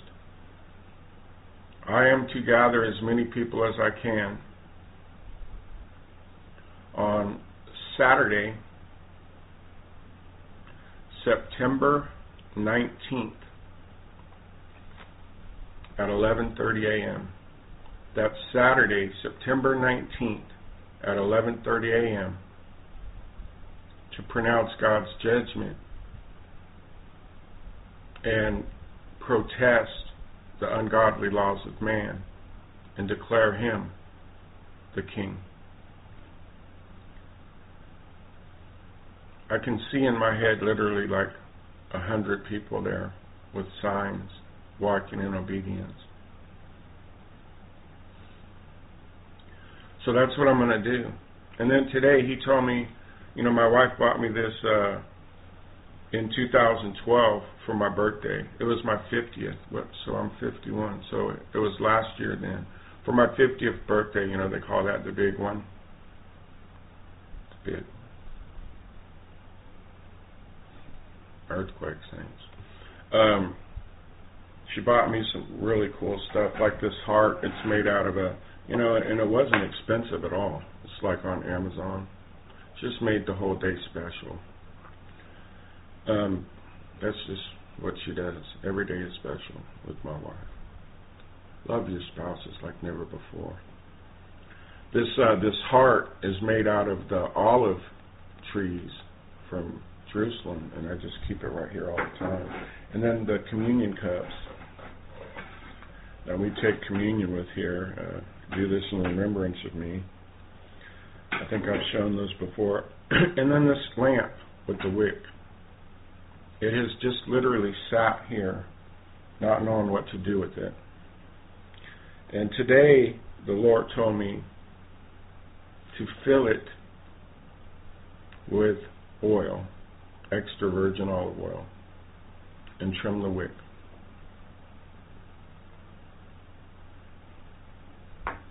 That's what God told me to do.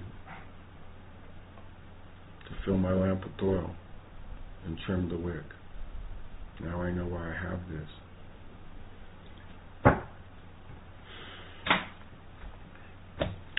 So the the scripture he led me to is Amos two. And I have it right in front of me right here. It's a punishment, it's a fire, it's a lot of things. The three transgressions of Judah, and for four I will not turn away its punishment. So the judgment on Moab. A matter of fact, I'm looking at it right now. Amos 2, judgment. I'm sorry, I'm overwhelmed. Amos 2, judgment on God's people. And what I'm going to do is I'm going to read the entire book of Amos. Because here's what God showed me His judgment. We all know it's coming. I'm not putting dates on things. A lot of people say, well, does that mean like the the rapture is on September 19th, or is, is you know? Look, what if what if what if the rapture wasn't till 2016? You're gonna stop working for God? You're gonna faint? You go? We cannot grow weary in doing good. Jesus could come right now. YouTube doesn't know the date. Jesus could come right now. But if he gives you an assignment, you're to go do that assignment. Such a major confirmation. There were there are people watching this video right now. They are anointed, called, and gifted to go out and do things that are listed in 1 Corinthians 12. Heal the sick, Use the gift of faith. Prophesy. And we're all called by Jesus to go out and uh, and and labor in this final harvest, and it's ripe, and the laborers are few.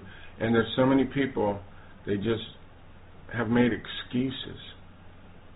I'm sorry. I'm sorry. Excuses for not doing it. God said there's things that have been hindrances in your life from stopping you from this final work in these last days that He is going to remove. And you're going to know what you're to be doing, and you're to obey it and go do it. Now, let's say let's say I plan this and the rapture is next week. What Jesus is telling me is when when you stand before me, that's going to come up. Did you just stop? Because he told he, he, Jesus is funny. He showed me. He said, you know, watchmen don't have a retirement program. Like you reach a certain age and you do a certain amount of work, and then you retire and you get a check every month and 401k pension. He said, you keep watching till it's over. There's no retirement plan. You either die or he comes. Who wants that job? so if you say yes, count the cost first. When I stand before Jesus, when he comes on his perfect timing, it'll come up. So did you tell him, Paul? Or did you just wait for the rapture, finish Oklahoma, and say that's it? Remember when I asked you to pronounce my judgment and my wrath? Did you do that? So I don't know when it's coming. I know tomorrow September 1st, and we every, we all see everything lining up in September. But the one we have to listen to and focus on is Jesus Christ. Your dreams are going to begin to make sense. Your visions are going to begin to get interpreted. Your your gifts are going to be stirred up and activated. We're there, saints. And it's time to go out. Put all the details of this event. I don't need any money. The money I received, I'm uh, still blessing people with it in ways that only God will ever know. And uh, and and this is also funded. There's two things I have to do, three things I have to do in September. One of them is on the September 13th on the Feast of Trumpets. I'm uh, giving a message that uh, God gave me at this church right here, real quick. Here's everything you need. Sunday the 13th, 3 p.m., Sacramento, California. Actually, Antelope. Antelope is just the northern, like, suburb area of uh, North Sacramento. That's Feast of Trumpets, Rosh Hashanah, September 13th. And I, I didn't plan or arrange none of that. The second thing is is to go to the San Jose area and witness as a, part of Operation Jesus Matters because God told me as soon as I got back, it ain't over, it ain't finished. And uh, the the third thing is this. So I'm going to sound this alarm. I'm going to put it out. Here's the thing. There's so many things coming. And no one can stop it. There's no bunker deep enough. There's there's no one here powerful enough to stop it. Read what judgment and wrath entails. Get serious. And let's go out and tell this world that we do not give in to ungodly laws. We submit to God, who is the law. This whole world was founded by God. And we said, we don't want you anymore. And that comes with the price. Matter of fact, I wanted to show a couple of things, and then, sorry, it's it's a heavy message, but I do apologize. But I, I'm going to make it. Why? Remember we talked about obedience to Him. I'm just going to go down there and do what He said to do, and uh, it's going to require me is, is uh, my my physical strength, but God has something planned. In Oklahoma, with the street preacher, I'm uploading a testimony right now. He he gave uh, gave me these uh, bumper stickers he makes for free. A street preacher, been on the street ten years. This is one of them. I love it. Salvation is free, but it ain't cheap. Matthew six twenty four. If you're living like there ain't no God, you better be right. And another amazing thing that happened to me when I was in uh, Oklahoma City Saturday marching was at the end of the march I was presented with this book. And I'm going to show this too. final boarding call, our last mission.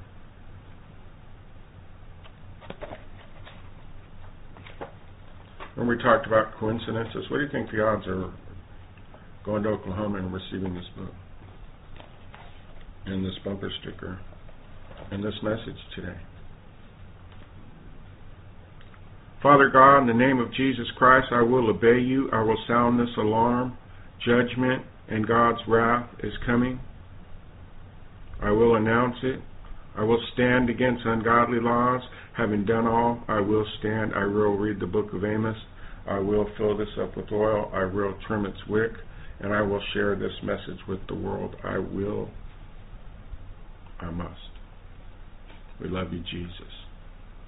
Amen. Blessings, everybody. How's everybody doing? Um, I wanted to share something with you all. Something happened to me last night. and I look kind of tore up right now because I'm overwhelmed. I'm absolutely overwhelmed. Um, I was in prayer last night at church, and I can't even stop moving. Um, I was in prayer last night at church, and our pastor's wife was leading um, worship and prayer.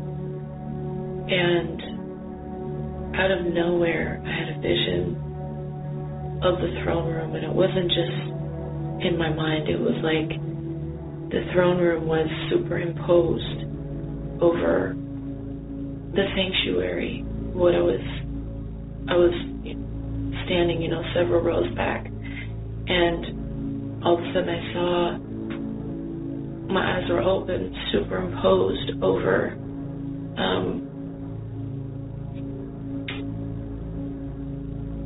over the sanctuary, the throne room God, and I couldn't even stay on my feet.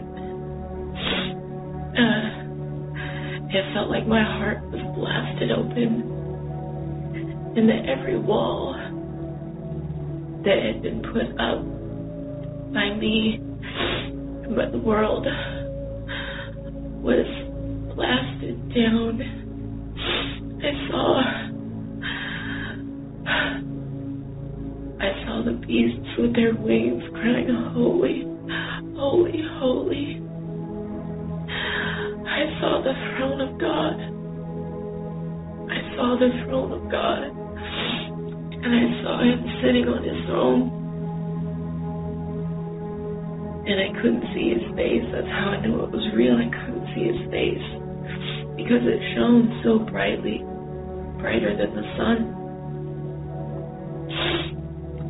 And I knew that as I dropped to my knees before him, that he saw me he saw me there. And there were rainbows all around him. He is so real.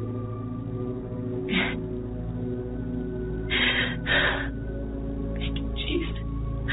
If you've ever doubted, and you've ever had a thought in your mind that he was just an imagination, that he was just a story made up. He is so real. But I saw superimposed over what was around me. The throne room that I saw, that I was allowed a glimpse of, is more real than anything that we see here around us. Everything that is around us is going to pass away and is going to disappear. But that throne room where the Lord is, where the angels are, where the elders are, that is going to be forever and ever and ever. He is more real than anything. Just cry out to Him, ask Him to show you Ask Him to show you how to see Him. The word says you have not because you ask not. And if you earnestly cry out to God and ask for Him to show Himself to you, He will do it. He is faithful. He is faithful. He stands at the door and knocks. Thank you. I am not worthy. I am not worthy. We are not worthy, but because of His His never-ending love, His grace and His mercy extends to us. And all He wants is that we turn our hearts to Him. That's all He wants. He is worthy. He is worthy. It's the beauty in Him is more beautiful than anything you could ever imagine on earth. Just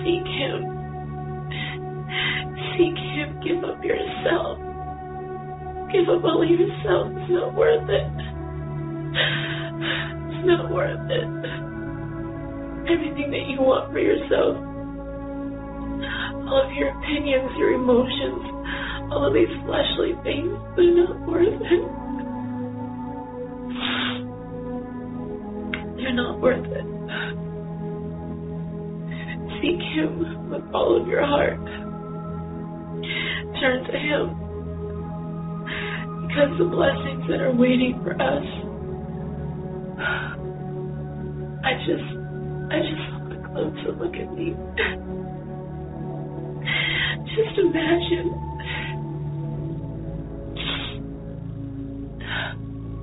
I'm praying. I'm praying for all of you. Pray for me. God bless you all. I love you.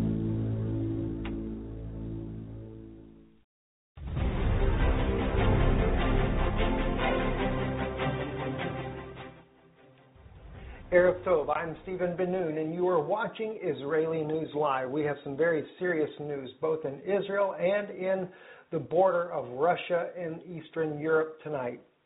I want to bring this news to your attention here. This came off of uh, TASS Russian News Agency here, and there's actually several articles I'd like to bring to your attention because this has been mounting now over the course of the last year. But this particular news article does certainly uh, bring to mind a very serious situation. Russia's security chief says hot uh, hotbeds of tension emerged near Russia's border.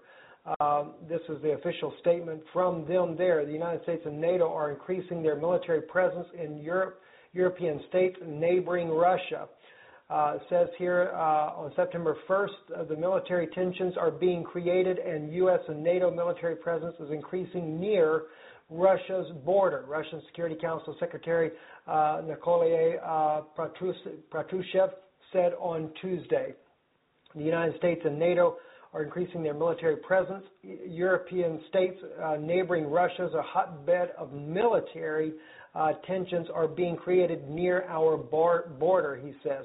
There, there have been continuous attempts at bringing anti Russian political regimes to power and former Soviet states, uh, said, delivering a lecture at the State Marine Technical University at St. Petersburg, he said here on the first Tuesday. Most Western powers were actively upgrading their armed forces inventory in the offensive capability of North Atlantic Alliance and armed services was growing, he added. Uh, we also know that there is a tremendous amount of tension going on in Ukraine. Uh, not only is it uh, the fighting going on still continuous in the eastern part of Ukraine, heavy shelling has been going back and forth between uh, the Donetsk and Luhansk regions uh, against the advancing Kiev forces there. Of course, they have actually been able to hold their own. And uh, and then of course Poroshenko seems to be losing his grip on power as far as controlling his own public there. Uh, as they were getting ready to vote yesterday for uh, their their the change of their uh, constitution, as we reported this yesterday as well.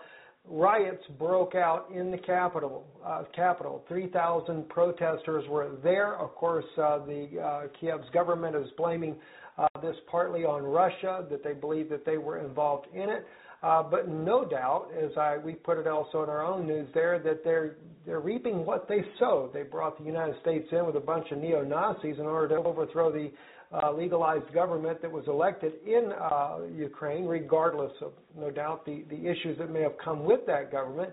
But they did a coup instead of de- dealing with this through political means. Instead of trying to negotiate with Russia to get involved with this, the United States helped do a coup to overthrow the government there. Well, they were successful in doing so, but now it's turned into an all-out war and, a, and in fact, an annihilation, a genocide of the of the Russian-speaking people in eastern Ukraine. It's quite a shame to see this actually happening.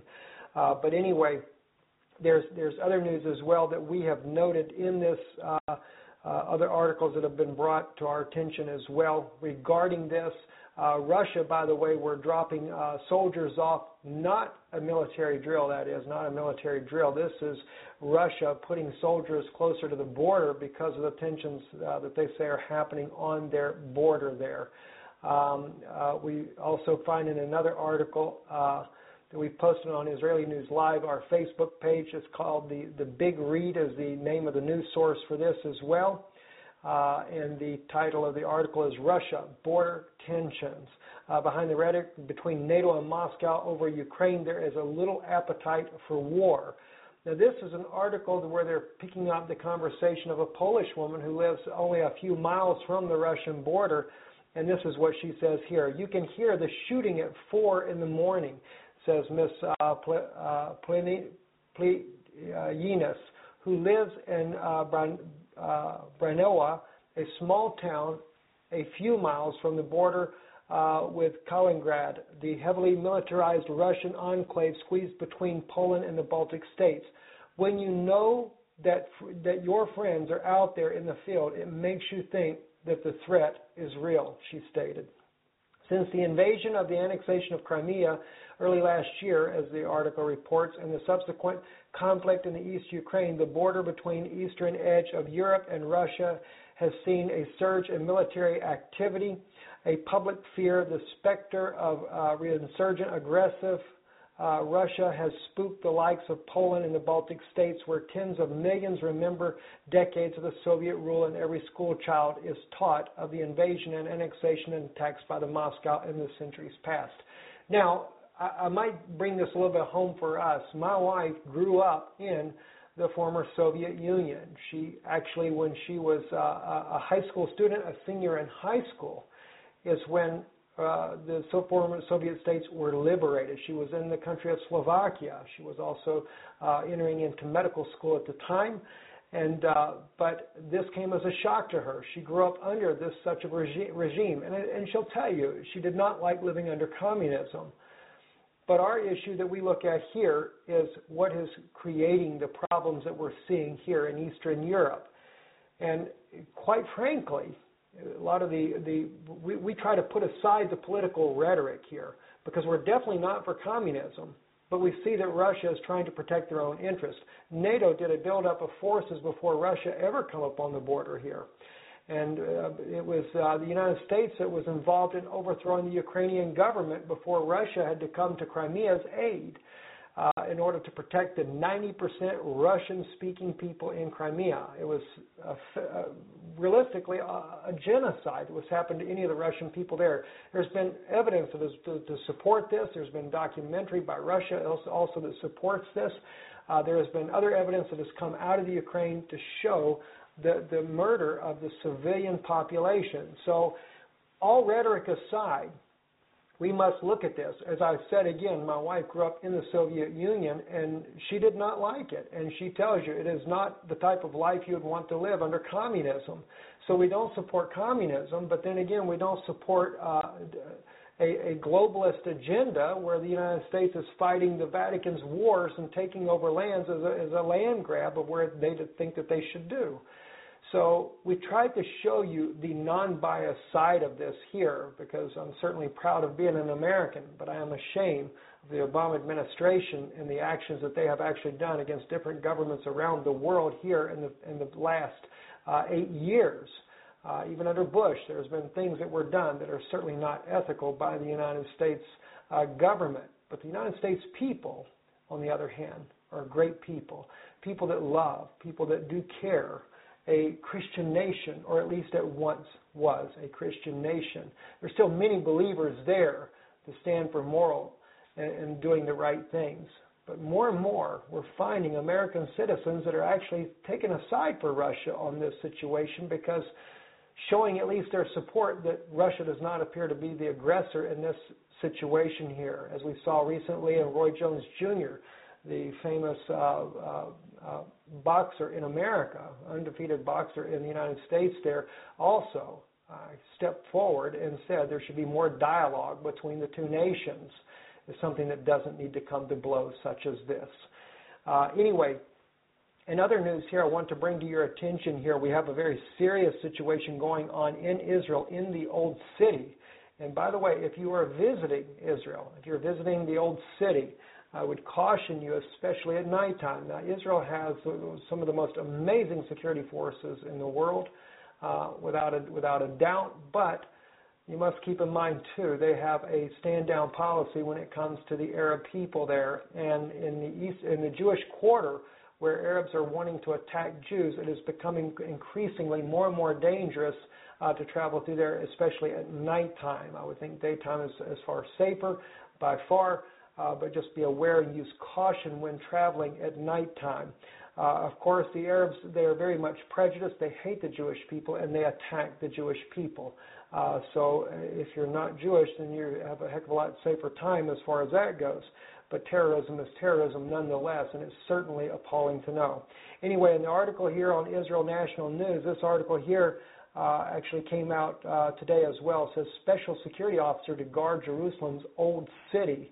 Uh, and it says in the midst of an ongoing wave of terrorism in Jerusalem, a security officer has been appointed by the municipality to help protect the security of the Jews in the area. Arutz Sheva has learned that the officer began his job on Tuesday, which is kind of a shame if you ask me. One security guard. That's all they do is give the Jewish people one security guard. They need at least a dozen, a dozen well-armed security personnel patrolling the streets in, in groups of three uh, constantly in the Jewish quarter and also even in the Muslim quarter where, where Jews are residing and amongst the Arabs there where they constantly face attacks uh, by them. But anyway, it says here that Arutz Sheva has learned that the officers uh, the officer began his job on Tuesday, joining a security officer appointed by the educational system and working on the behalf of the municipality and the Old City uh, neighborhoods, including the Jewish quarter. Last week, it was revealed that the housing ministry is, is operating a security system in the Old City Basin. Their quarters of the Old City, the Mount of Olives, uh, Shiloach, uh, Silwan in the city of David, which suggests Jerusalem is uh, indeed under an intifada. I want you to hear that once again. The article states here that be, in, as a result that the security force had to be hired by the municipality and set up to guard the Mount of Olives, Shiloh, or Silwan as some people call it, and the city of David. Uh, also uh, the Jewish quarter as well, uh, the, in the old, uh, the old city basin there. It says suggest Jerusalem is indeed under an intifada. Now, let's look at the statistics on this. So it kind of gives you a better idea of why this is actually needed. In June and July, there were 580 terror attacks against Jewish civilians and security forces, including 477 stone throwing attacks at vehicles and 28 firebombing attacks on Jewish houses and vehicles. Other security incidents included throwing uh, empty glass bottles, shooting fireworks, and destruction of property. Jerusalem City Councilman Aryeh King pushes the council to appoint a security officer to guard the old city. uh, citing the hundreds of calls from residents who felt the city was not taking an active enough role in preventing the attacks. Uh, I can only imagine, though, what uh, the guidelines are for this, uh, to say the least. There. Now, let me give you another example, though, uh, of, of a Jewish attack here. So, because like I said, some people think sometimes that these uh, thrown, stone throwing uh, cases are really nothing here. Take a look on your screen here. This shattered out window here. This was a Jewish family. Uh, this is on another article on uh, Israel National News. Says Jewish families attack, uh, attacked by Arab mob in Shiloach. Uh, it says here a group of Jewish families living in the Shiloach or Silwan neighborhood of Jerusalem were attacked by an Arab mob on Monday. The group that was attacked on Monday were helped to move into the area by uh, Ateret uh, Kohanim, an institution that has made it a priority to help facilitate uh, the redemption of Jewish property held by Arabs. Uh, Ateret Kohanim's executive director, Daniel Luria, spoke to Arutz Sheva on Tuesday and recounted the two separate attacks on Jewish families uh, that occurred on Monday night. The first attack occurred around 8:30 p.m. when an Arab terrorist threw an explosive at a Jewish vehicle, which was luckily empty. Another attack around 10 p.m. saw Arabs throwing an explosive at a car transporting two families into the area. The explosive was powerful. It burst uh, apart the steel mesh grid on top of the bulletproof uh, front window of the vehicle. And this is what you're seeing here. So this definitely was some type of explosive. It is a bulletproof glass and it has just destroyed this car's windshield there. But luckily, the glass being bulletproof kept it from penetrating. The steel uh, cages on these vehicles are extremely thick. They're nothing lightweight there. Uh, hopefully, I'll be able to put it on the screen here for you as well. A car that we have as well that was attacked uh, on numerous occasions, just to give you an idea how thick the steel grids are on them there. Uh, uh, according to Luria, police are investigating the incidents but have not yet arrested any suspects. They say the explosives used were stronger than regular fire bombs. Uh, the incident comes several days after another group of Jewish families reclaimed homes in Shiloach last Thursday. Those homes are a part of the Beit Rachel complex uh, built on land that belonged to the Yemenite uh, Hekdesh, the old Yemenite community of Jerusalem, which was founded in 1882. At its peak, 144 to 150 Yemenite Jewish families were living and thriving and successful in the Yemenite village on the slopes of Mount Zion, overlooking the city of David. The Shiloach Springs, the Temple Mount, and the Old City, many of the original Jewish buildings were destroyed by the Arab, uh, Arabs between 1938 and 1945 through the title of the land still, uh, excuse, through, the title on the land still remained. Uh, anyway, just tremendous problems going on all over the world. Israel certainly the focal point of everything. Uh, NATO and Russia at each other's necks right there.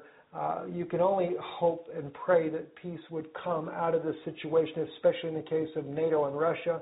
The last thing we need is a uh, is an all-out war between these two nations. Because believe me, if it goes into a war, it is going to be a major war.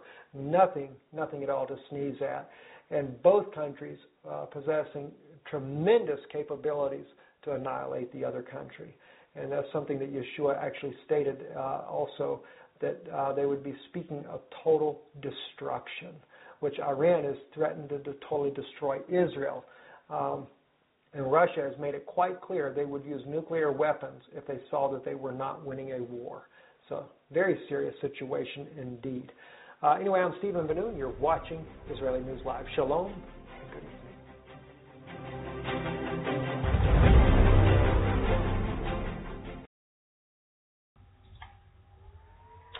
Hi, everyone. Um, hopefully, everyone is doing well. Um, I've not been on here for a while making videos, but I have still. Um, I'm still looking for Jesus to come back any day now.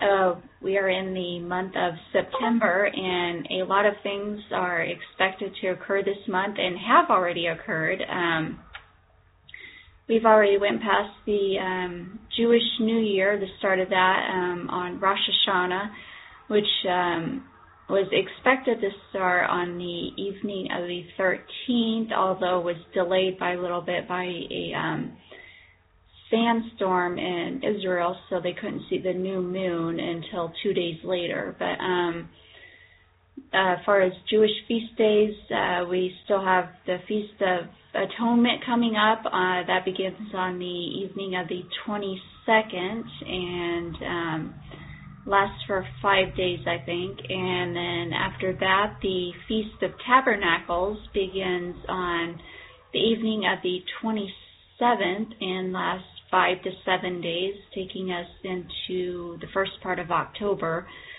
So um, a lot of encouragement um, as far as Jesus coming, although he doesn't have to come on a feast day, but um, I know a lot of people are expecting him to, and he very well, very well likely could. So um, just keep looking up, and um, as you know, there's uh, been a lot of increase in earthquakes and volcanoes, and just general unrest in this world.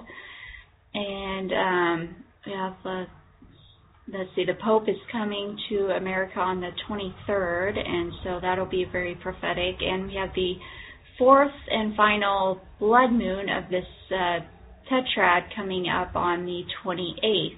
So um, we're expecting something major to happen um, to Israel after, during, or after that blood moon. So uh, definitely a lot of things to look forward to for um, looking at prophecy here. Um, so just uh, keep watching. Um, along those same lines, um, I was going through the parable of the wise and foolish virgins and was just kind of wondering about it, and the Lord gave me some revelation um, as to more of kind of what what it means. So um, I'll go ahead and share that with you. So, um, okay, the parable of the wise and foolish virgins. The kingdom of, he- of heaven shall be likened to ten virgins who took their lamps and went out to meet the bridegroom. Now five of them were wise and five were foolish.